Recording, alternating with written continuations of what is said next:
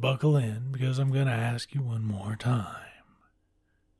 Hey, you ever wanted to fill out a survey? Don't we all?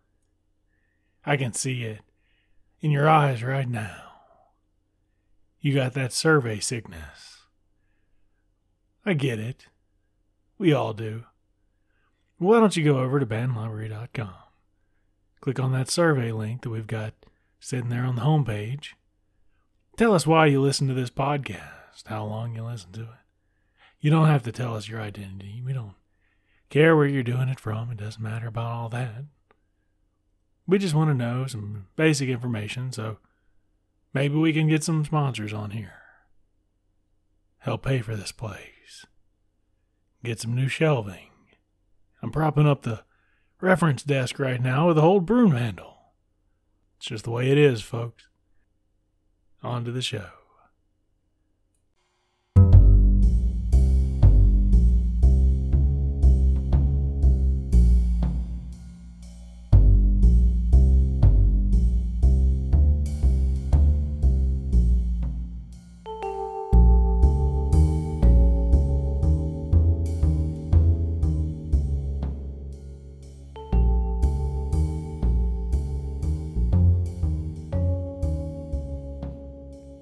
Welcome to the Banned Library Podcast. This is the podcast where we talk about books that have been banned or censored or otherwise removed from school reading lists, libraries, farmhouses. You know, it's horrible when people go out to a farm that's been subsisting on its own. They make their own milk. They make their own chickens with eggs. They make their own pigs by making pigs have sex with each other. Back the old days. Not like now where you use a turkey baster and a prayer. That's how science works, isn't it? Hormones are a bitch. But people used to go into those old-fashioned farmhouses where they had their old-fashioned bookshelves, their old-fashioned books on them, stories on them, like Grimm's fairy tales. You used to have good old-fashioned stories where people get chopped up and murdered for going off and doing against what your mama and daddy told you. Or maybe, just maybe, there'd be some new lady in the house, and 'cause, you know, Dad was lonely after Mama got the cholera. So this new lady came in the house, and, well, maybe she ate you, too, or something. I don't know. People were fucked up, is all I'm saying. But people used to go in people's houses, take those books off the shelves, and burn them right there in front of the poor farm family. Just trying to get by. I don't know if you could even believe that, but it's true. They'd burn them and then they'd kick them. They'd kick the ashes around the house. It's just a crime. Today we're going to be talking about one of those types of farm families with Gary Paulsen's Harris and Me. It's sort of a biography, I think. Who knows, honestly? Because Gary Paulsen lived a hell of a life. This is the author of Hatchet, if you've ever read that. And it's subsequent, I think it was two sequels to Hatchet. But a boy who gets lost out in the woods and he's got a hatchet with him and he survives. But yeah, this one's a weird one. And looking into Gary Paulsen's life, holy shit. He was born in Minneapolis, Minnesota, and his extended family lived there. Mom's name was Eunice. Dad's name was Oscar. He's got two siblings, a full sister, Paulette, and a half-brother, Bill, fathers from a previous marriage. His father was career Army, so they went all over the world, including he worked on General George Patton's staff. Most of World War II, he spent overseas. Gary didn't even meet his dad until he was 7 years old. Spent a lot of time in his childhood with his grandmother and aunts and just a bunch of different relatives bouncing around. When he was 7, his mom finally joined his father in the Philippines, where they lived for 2 years. And they were both raging alcoholics who didn't really pay attention to the young Gary. And apparently his mom was super adulterous. On the ship over there, allegedly, she had an affair with the ship captain. He then returned to Minnesota at age 14. He ran away. Went and worked on a sugar beet farm for a while. His mom was pretty much too drunk to put food in the fridge, so he's the one that worked. And he worked hard enough to get himself a rifle. And then hunted for his own food. And when he got told he couldn't hunt for his own food, he made his own bow and arrow so he could go out and hunt, silent-like. He's been married twice. He's got 3 children. They're all adults now. Yeah, he pretty much lived in poverty most of his life. He had a bunch of jobs. He did a tour of the Army himself. He struggled as a writer for decades and finally got published, 1966, The Special War, I believe was the first book, while he was working in construction. I'm going to go farther probably in his life. We'll probably cover another one of his books, but this one was just wow. He even, to this day, apparently, I didn't see any note of his death, did I? I do not think so. Yeah, he chooses to live in relative poverty. His wife illustrates children's literature. It's just an interesting dude. We could probably go... Oh, and he's apparently had a bunch of history with the Iditarod sled dog race up in Alaska. Wrote a couple books on it. He's finished it at least once, possibly twice, and keeps being a consummate outdoorsman, which I guess he would. There are 5 novels in the Brian saga, the Hatchet series, his most well-known. And then there's this one, Harris and Me, which he went to live on a farm, apparently right after. Oh, and 3 of his books have been runners-up for the Newbery Medal, including this one, I believe. No, not this one. Dog Song, Hatchet, and The Winter Room. This one, I think, got 1993's Best Book for Young Adults. It was published in 1993 by Harcourt Brace and Company. For some reason, my notes say 2003, which is definitely wrong. As far as I know, Mr. Paulsen is still with us. A hardy, hardcore old man. I guess he's still writing books. I have no idea. So yeah, Harris and Me. Number 70 on the top 100 banned and challenged books. The list I'm slowly making my way through. And hilariously, again, once we get past, 20, the reasons for the books to be on these lists are getting vague. Can only find one for this one by the ALA itself, 1997 in Nevada. It was challenged for language, but retained at Lander County School District. That's really the only time I could see it. I could see why this book's been banned, because it's got all kind of kids smoking, kids doing dangerous shit, language at times, domestic abuse, normal kid stuff. I guess even talking back, I don't know. It's an interesting read. You can read it in a day if you want to sit down with it. I challenge you too, because it's a fun one. Our narrator, I'm just going to call him Gary, because that's pretty much who he is. I think this is sort of an autobiographical. Gary Paulsen thought up some funny things that some boys would get up to on a farm and then used his roots with an alcoholic mom and dad. And he was placed in with this family, the Larson family. His parents are basically drunks. And he alludes a lot to living in the Philippines and getting sort of different things in the Philippines.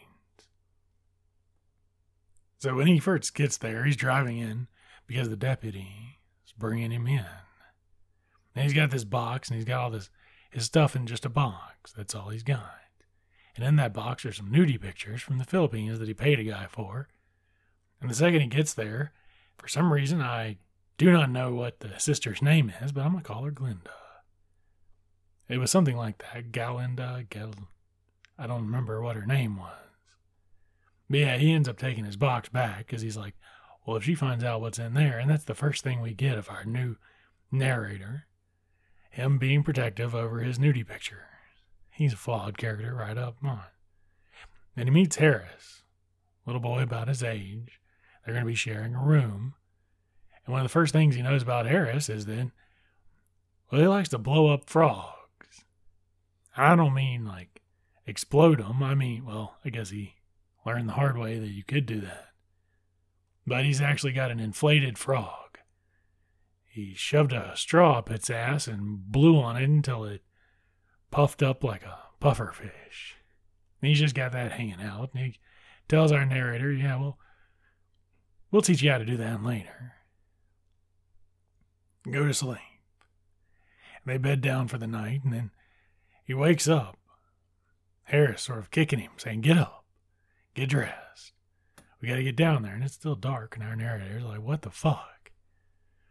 And so he gets himself down there, and Glenda and the mom, I think her name is Carol. They're sitting there. They're making food. Harris is at the table. There's Knut, the dad of the family. He's just sitting there with a big cup of coffee, and that's all he drinks. And there's another man named Louie. Louie sounds like a nightmare.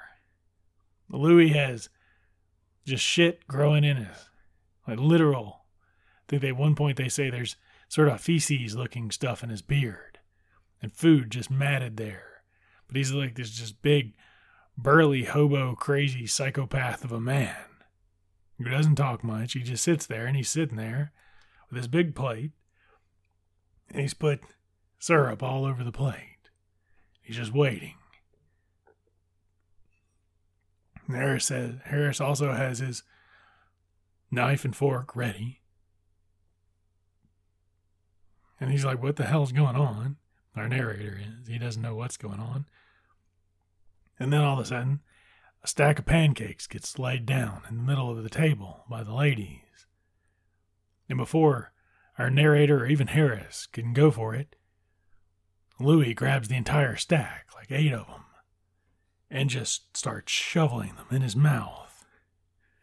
As fast as you can, just eating this whole stack of pancakes. Then another stack comes and he eats those too, and Harris gets a little bit of it, but the narrator's like, I didn't see shit. And then another stack comes down, and the narrator gets a little bit more, and by this point, Louie's starting to get a little full, and he's slowing down a little bit. So yeah, they finally get some food. And they go out. Harris rolls himself a cigarette. It says nothing like a smoke after a meal. You gotta love that. Like after Stand By Me. So we got our kids smoking, and I think our narrator tries to roll one too, but he sucks at it. And they wade through this cow crap in the barn. Harris is like, okay, we gotta go get, just be careful.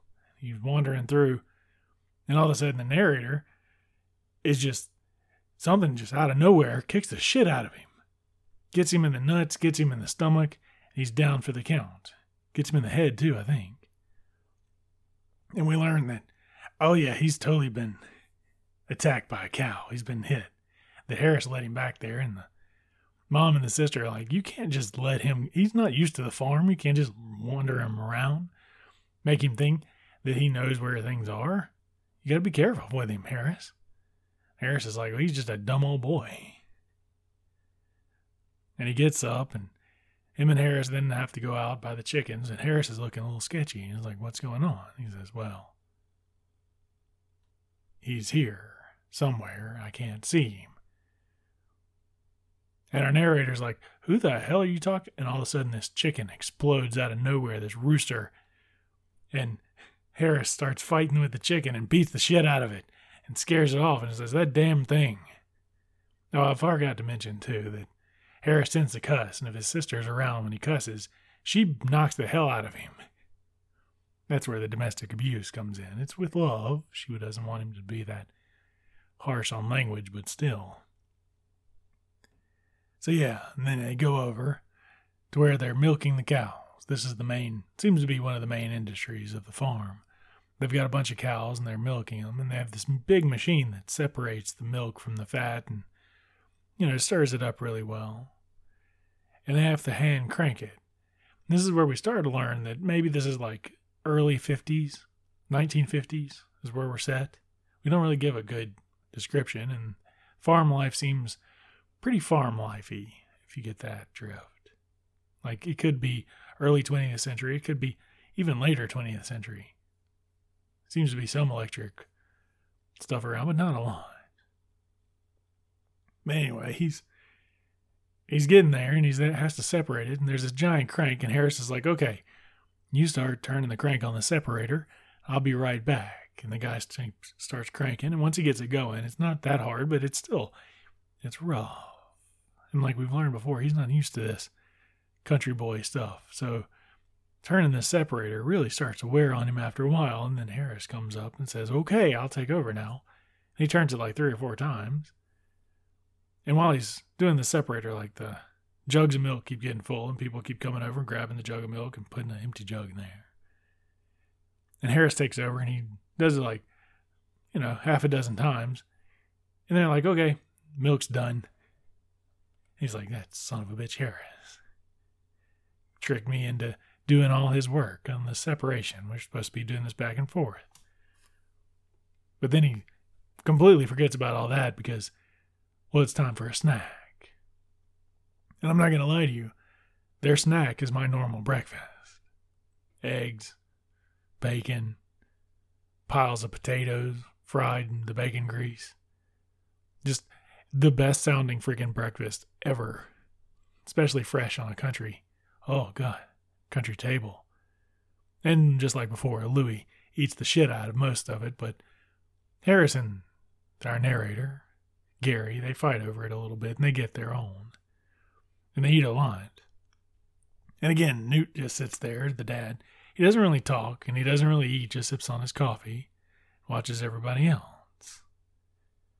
Glenda, that's her name. We'll try to remember that from now on. But yeah, Harris curses a little bit more, and she knocks the hell out of him, and nobody says, hey, don't knock the hell out of that small child. Harris is like 9 or 10, maybe. And then after they eat, Harris says, okay, we're going to go take out. You ever play war? The boy's like, yeah, I've played war before. We can do that. And he goes, okay, well, we're going to go against those commie Japs. And the narrator's like, commie Japs? Because this doesn't compute. He lived in the Philippines. He's a worldly person. He knows communism. He knows Japanese people. And for some reason, those two things just don't seem to mesh. But Harris is just like, it's the pigs. We're just going to go fight the pigs. So they get in there and they jump. They get in there and they just straight up jump on the pigs and start sort of corralling them up. But there's just an ocean of pig shit in there and mud. And at one point, the narrator even says that he's got pig poop all over him and even under his eyelids. And it's just gross. And Harris gets him up and sort of like has to drag him because he just can't see. And he's all fucked up over to the river that runs by the farm. And they both bathe and jump in there and get ready. And they get out. Says, oh, okay, well, that was kind of fun. Fighting the pigs and getting covered in pig shit and bathing around a little bit. And then Dad, the Knut, comes over and says, time to mow. So they hook up the mow to these big giant horses. And it's pretty much Harris and Knut's job, or Harris and our narrator's job, to catch the mice that come behind. But they've got some competition. See, for every mouse that Harris and our narrator catch, Louie, crazy guy, will give them 0.5 cents. So 2 mice is worth a penny. So they want to catch as many mice as possible, except they've got a little bit of competition. Because the competition is Buzzer. Giant fucking cat And as they follow behind the mower, and like at first our narrator doesn't even see the fucking mice. Buzzer sees them instantly and just like swallows the mice whole. And poor little Harris is trying to grab some. And our narrator gets a couple, but for most of, basically for every two that he gets, one goes to Buzzer, because there's this just giant cat that's just looking at him, ready to kick his ass. When I say giant cat, I mean, I'm serious. Apparently they looked it up one time, and Buzzer might be a lynx. But there it is. And Buzzer does end up catching the most by the narrator's count. And we learn that, yeah, Louie at the top of the barn has this little model village of the entire house. And the reason he wants the mice is because he skins them and makes little clothes and stuff for the model people. And it's actually a very impressive scale model of the entire farm or the village, the entire area. This gross dude has this very artistic flair and apparently can skin mice really well. But that's the reason they couldn't give the one that the cats catch, because they're all torn up, and he wants the little, okay. He wants, this is just a weird part of that story, I'm not gonna lie, in a story that's fairly strange.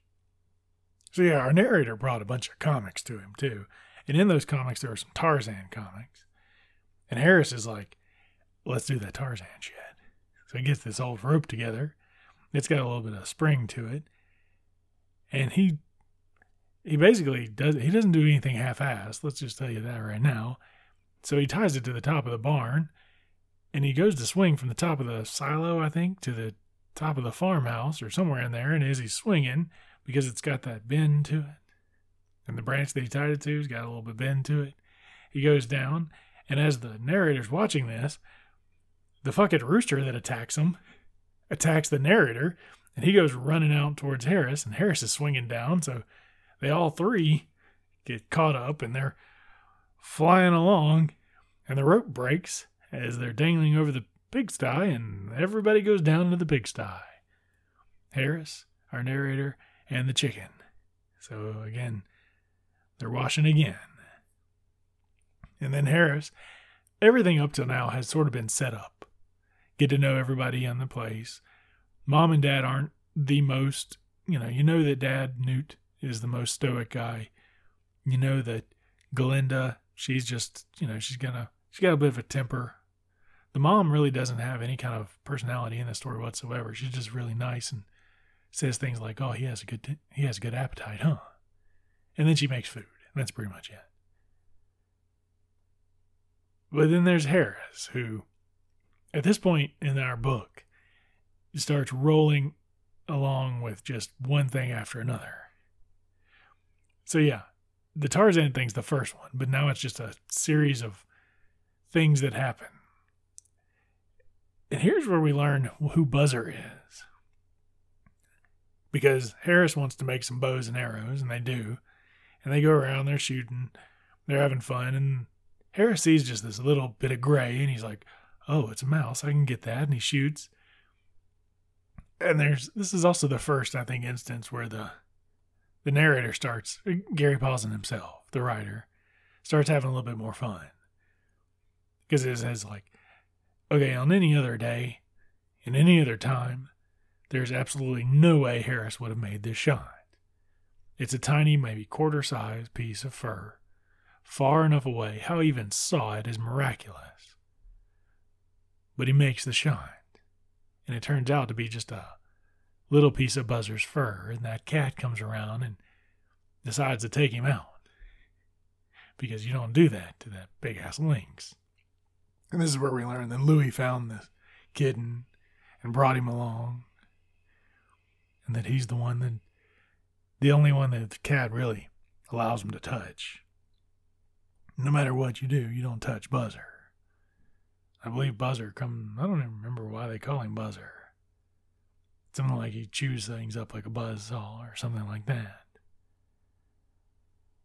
So they finally decide, hey, Dad, Mom are like, hey, we're going to go into town. Harris is like, are they going to have orange pop? And he says, I don't fucking know. So they go into town, and they instantly get there, Harris goes off and just beats up some dude because he has a marble. And Harris also, when they sit down and watch the movie, they're like, Harris, or our narrator's like, so what movie is it? And he's like, it's the movie. Duh. It's got Gene Autry in it. And he's shooting the Indians. It's the movie. And there's some back and play where Harris doesn't quite understand that movies don't happen every time that they're displayed. He seems to think that this is something that happens every week. That Gene Autry gets his shit together and has to go out and do it. Not that he did it once and it was recorded. So we sort of see that, you know, just how backward a lot of Harris's thinking is. But he's got more fun. And yeah, so they really only have one reel of the Gene Autry movie. I think it's Gene Autry.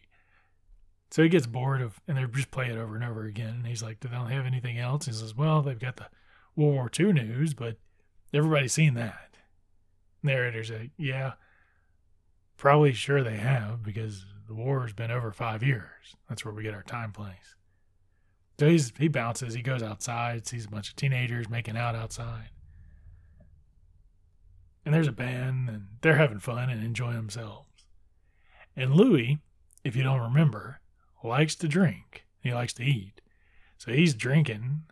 He got there the whole time. And apparently there's this orange pop that everybody drinks, except for some of the adults can have a beer. And Louie just sits there and has all the beer, just one after another, until he's just standing there and he's peeing himself. And he's just really, really drunk.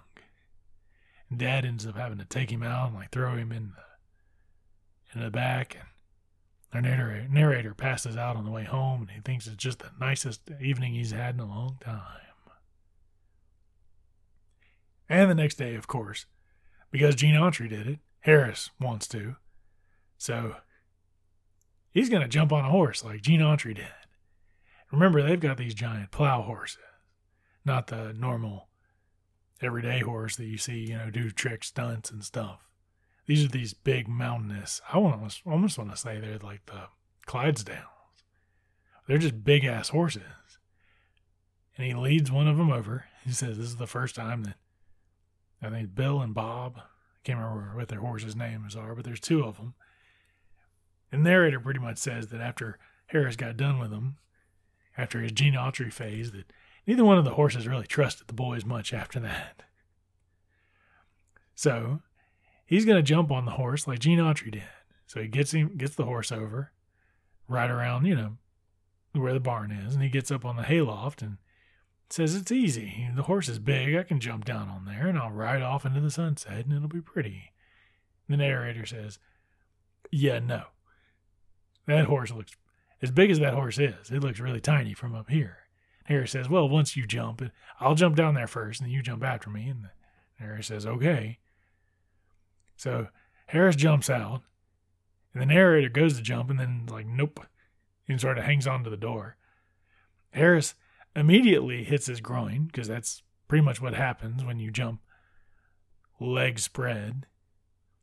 He gets bucked off, because that's what happens when a horse has something laying on its back. The narrator actually, like, thinking back on it, there's probably years of, millions of years of evolution at bay when predators would jump on the back of horses, and that's pretty much what they would do, is they would buck that predator off and then kick the shit out of it, which is pretty much what happens.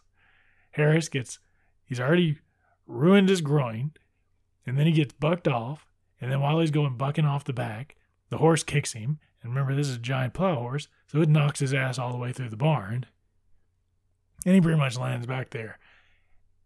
And this is where sort of the fanciness comes in, because even when our narrator got kicked in the beginning, Harris should be dead, by all accounts. I think that's one of the more fun part. And especially on this next one, and this next one made me laugh pretty hard, because, okay, they had two horses. After this, the first horse won't let them go near, but the second horse will. He says, okay, what we're going to do, we're going to shoot from that horse. We're going to get our old plow horse up to a good run, and we're going to shoot from it, and we're going to have a little fun. Narrator says, well, I guess so. I guess that works. Okay. So he goes and gets his little cap gun, but he doesn't have any caps on it. The narrator does. And Harris comes rolling out with a shotgun. And he says, okay, let's do this. And then they go out and they get on the other horse, get him up there, and they get him started up, get him to a good, like, fast trot, whatever the hell you want to call it. Not quite a gallop.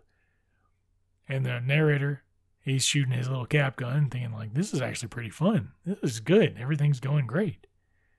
And there was a line I didn't write down. I should have. But Harris apparently didn't tell anybody, especially the horse, that the shotgun was loaded. Because when he fires it off, he just puts it over the horse's head and fires off that shotgun. And the horse just straight dumps them both off and is like nearly about to trample them both and actually hits the shotgun and breaks the shotgun. And Harris says, yeah, you're going to have to take the blame on this one because, yeah, I got a couple strikes against me.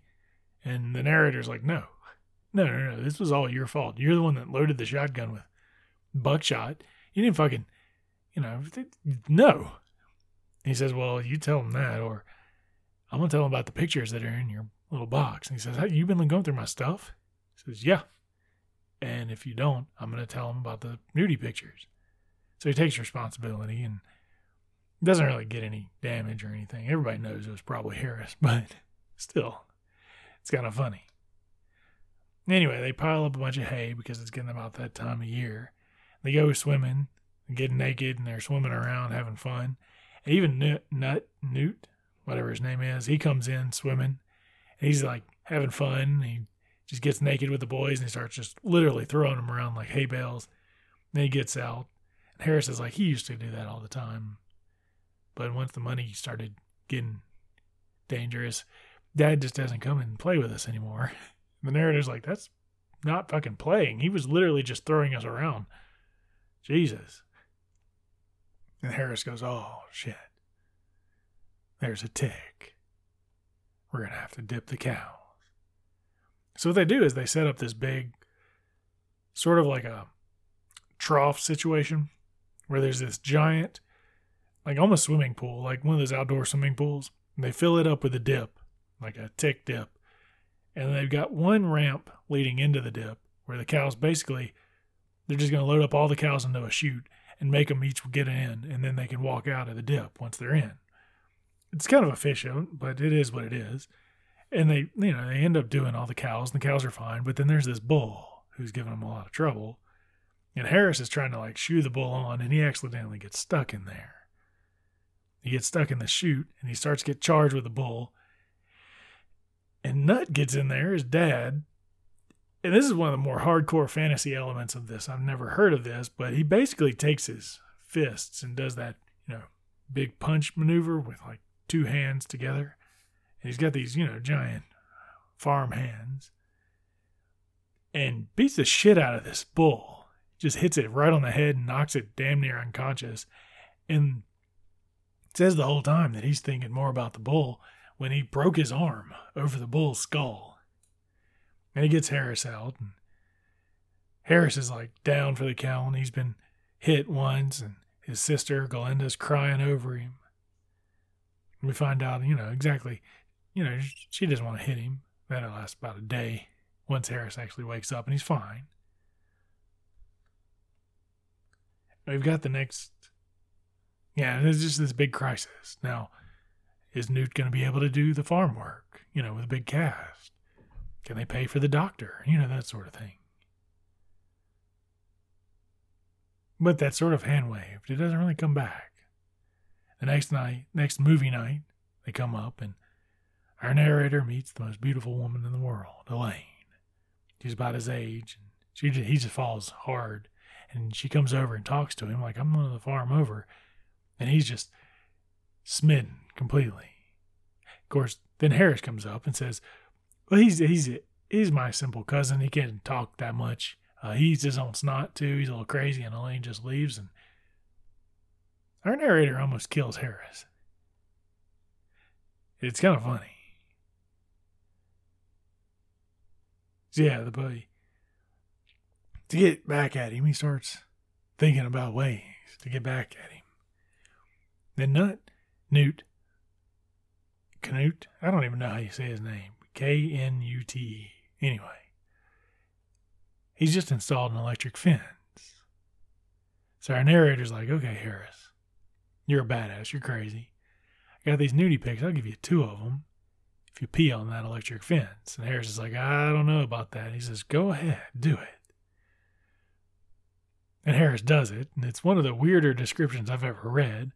Apparently Harris, as soon as he pees, the electricity goes through and pulses. So he starts peeing. He's like, oh, it's not doing anything. And about the time he says anything, the pulse goes through, goes up his urine. And it's one of the more interesting descriptions. As his body arcs back, the stream of urine cascades in the air, almost puts out a rainbow effect, the spray of water as Harris cartwheels back and lands and is basically stunned. And our narrator says, well, there you go. I guess that worked out for you. And he goes to hand him the nudie pics, but about that time, Louie walks up, reaches over, snatches the nudie pics up, looks at him, goes like, okay, and takes off. And the boy, narrator, goes up searching for the nudie pics and finds the model. At this point, he's found the model before, but now there's like a more accurate representation of the farm. And you can tell Louie's been working on it. And he gets kind of choked up because he sees a little picture of himself. Like, oh, even Louie, crazy old hobo who eats and drinks like a psychopath. Even he thinks I'm part of the farm to put me in. It's really a nice moment, actually. Harris has one good little scheme left. He's decided he wants to have a motorcycle. So his parents go out of town, and he's sort of been deceiving this, and this is where the narrator learns that maybe Harris hasn't been just doing things willy-nilly. Maybe he's been plotting and scheming a lot, because he says, oh, I'm going to take the motor off that washing machine. I'm going to hook it up to the bicycle that we have. Then I'm going to hook it up. Quote, I also decided, still later, that probably God wanted to save Harris from himself.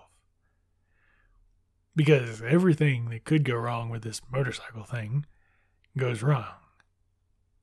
And then it goes right. Everything goes right to where this thing works. Except Harris took the regulator off. Because normally there'd be just a certain speed that the motor could go, and that's as much gas as it's going to get, and that's it. But Harris decided, well, maybe his motorcycle needed to be a little faster than a normal washing machine cycle.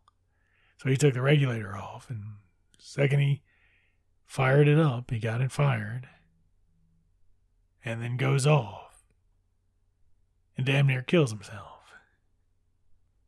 Loses his pants in the crash, actually. Completely. Can't find the pants anywhere. Has to get a new pair. And then they're playing in the corn one day. And the deputy shows up. And just like that, the boy gets picked up and taken away. Back to his parents. Crazy drunks. They've called him back, and that's where they're going to be. And the book ends with an epilogue. He gets a letter from Harris. Apparently, Glenda wrote the letter, but as Harris was dictating it to her, he'd say something, she'd write down what he'd say, then hit him for it. It's very strange. But he also gets a little figure that Louie made that was part of the farm of our narrator. And it's just really, it's a sweet ending to a nice story. He's part of the farm. He's got a little figure of himself, made by a madman, clothed in fucking weird-ass dead mouse skin. Yeah, the book starts out, and that's it. That's the end of the story. It starts out pretty slow, but once the random schemes of Harris sort of pick up and start moving, it really works, and when he notices the little figure of himself, it shows its heart. But the schemes are pretty much my favorite part. And it's just sort of one thing after another. There's no real connection. We never go back to the girl. We never go back to anything else. They say we never learned that if the dad's arm really did long-term effects or damage, it was just sort of a one-time concern, and that was it. Sort of hand-waved a little bit later. But yeah, it's a really good book.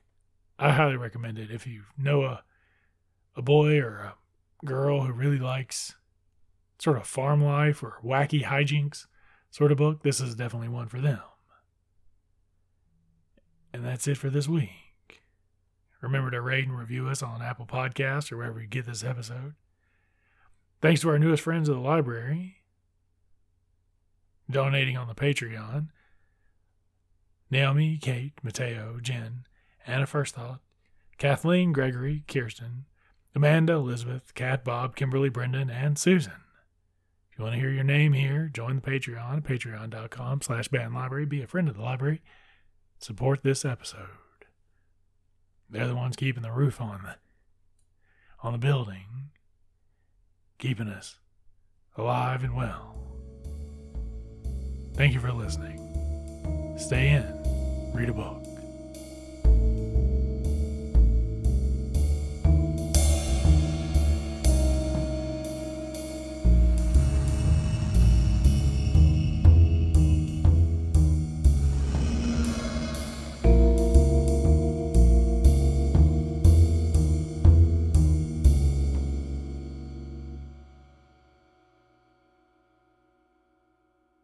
Music, Dances and Dames by Kevin MacLeod at incompetech.com. Licensed under Creative Commons by Attribution 3.0.